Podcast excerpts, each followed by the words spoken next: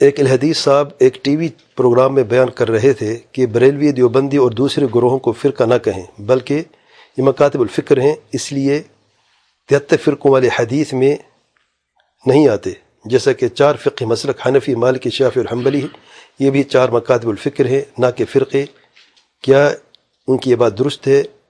جی ان کی یہ بات بالکل درست نہیں ہے۔ غلط ہے۔ دیکھیں مکتب الفکر اور چار فقی جو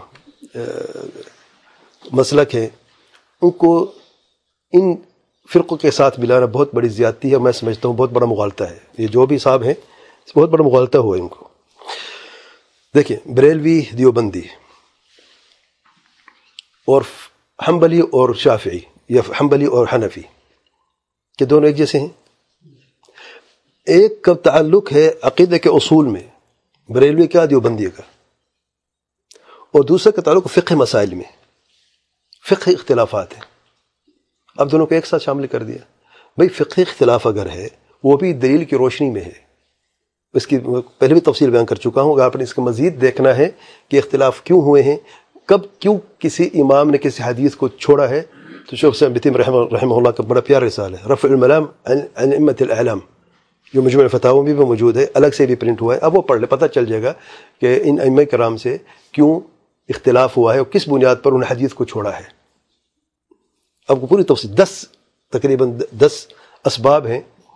آپ وہ پڑھنے تو آپ کو سمجھ آ جائے گی۔ اس لیے فقی مذاہب بنے فقی مسلک بنے اور آہستہ آہستہ یہ فقہ بنے ہیں۔ لیکن میں آپ سے یہ سوال کرتا ہوں اور تمام حضرین سامعین سے کیا امام حنیف رحمہ اللہ امام مالک امام شافی احمد بن حنبل یہ چار امام ہیں فقہ کے۔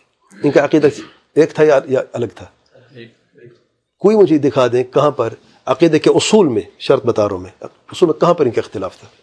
اب عقیدہ جو بندے کے دیکھیں، بریلوی کا دیکھیں الحدیث کا دیکھیں ایک عقیدہ سب کا؟ بھائی ایک دوسرے میں کفر فتوے لگاتے ہیں۔ کیا کبھی سنے کہ بالکی نے کہا ہم بلی یا شاہ نے کہا کہ کافر ہے فلان؟ وہ فقہ مسائل اختلاف تھا۔ بعد میں تو مسئلہ ہوا ہے متاثرین نے انہوں نے بھی کفر فتح نہیں لگا فقہ مسئلے کی وجہ سے۔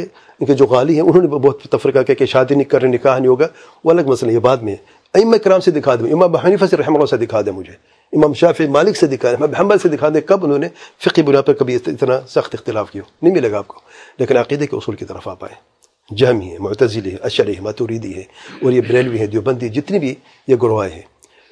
یہ یہ فرقے کیوں بنے؟ کس بنیاد پہ بنے؟ کسی فقی مسئلے کی بنیاد پہ بنے ہیں؟ یا عقیدے کے اصول میں بنے ہیں؟ تو کس طریقے سے میرے بھائی، ٹی وی پہ کوئی بھی آ کوئی بھی بات کر لو اس کی مرضی ہے؟ لیکن بات ہوتی دلیل کی، بات ہوتی اچھی، صحیح سمجھ کی۔ اللہ تعالیٰ کے پیارے پیغمبر صلی اللہ علیہ وسلم فرماتے ہیں یہودوں کے اکہتر فرقے بنے نصارہ کے بہتر فرقے بنے، میری امت کے تہتر فرقے بنے گے، سارے کے سارے جہنم میں سوائے ایک فرقے کے۔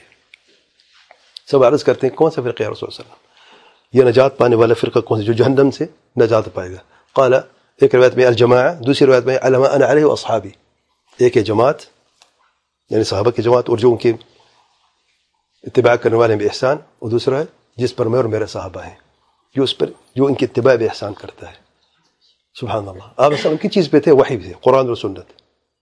وہ اصحابی کی قید کیوں ہے رحمہ اللہ فرمات بڑے پیار فرماتے فرماتے ہیں کہ یہ قید ہے قرآن سنت کو صحیح سمجھنے کی قید ہے جس نے قرآن اور سنت کو وحی کو سمجھے، صحابہ کے سمجھ کے مطابق تو فرقہ ناجے میں سے، نجات پالے گا جہنم سے۔ جسے نہیں سمجھو، بہتر فرقوں میں شامل ہے۔ اساس یہاں پہ ہے کہ کیا سمجھے دین کے اصول کو ہم نے سمجھے سے کہ صحابہ ہیں۔ اللہ نے کیا فرمایا سورۃ بقرہ میں؟ فَإِنْ آمَنُوا بِمِثْلِ مَا آمَنْتُ فَقَدْ اهْتَدَوْا۔ اگر تمہارا ایمان صحابہ کے ایمان کے جیسا ہے، تب تو ہدایت یافتہ ہو۔ شرط ہے کہ ہمارا ایمان کے اصول صحابہ جیسے ہیں۔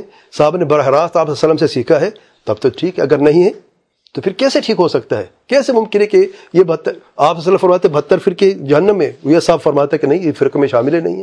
اگر بریلوی دیوبندی اور دیگر یہ جو فرقے ہیں، جن کی اساس عقیدے کے اصول میں ہمارا اختلاف ہے جن سے، جو قرآن سنت بالکل مخالف ہیں۔ یہ کہتے ہیں علی مشکل کشا ہے۔ غوث حاجت روا ہے، نعوذ باللہ۔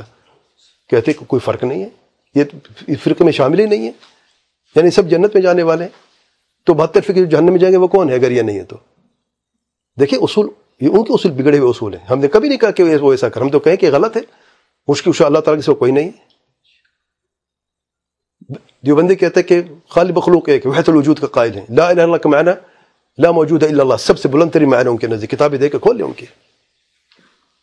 وحت الوجود کا عقیدہ جو ہے کہ اس کا قائل شخص بہتر فرقے میں شامل نہیں ہے. ان ان میں حیران ہوں کہ کس طریقے سے لوگوں کے کتنے بڑے مغالطے ہو سکتے ہیں. جبکہ بالکل معاملات بالکل واضح ہیں. واللہ. تو یہ بالکل بات غلط ہے، درست نہیں ہے.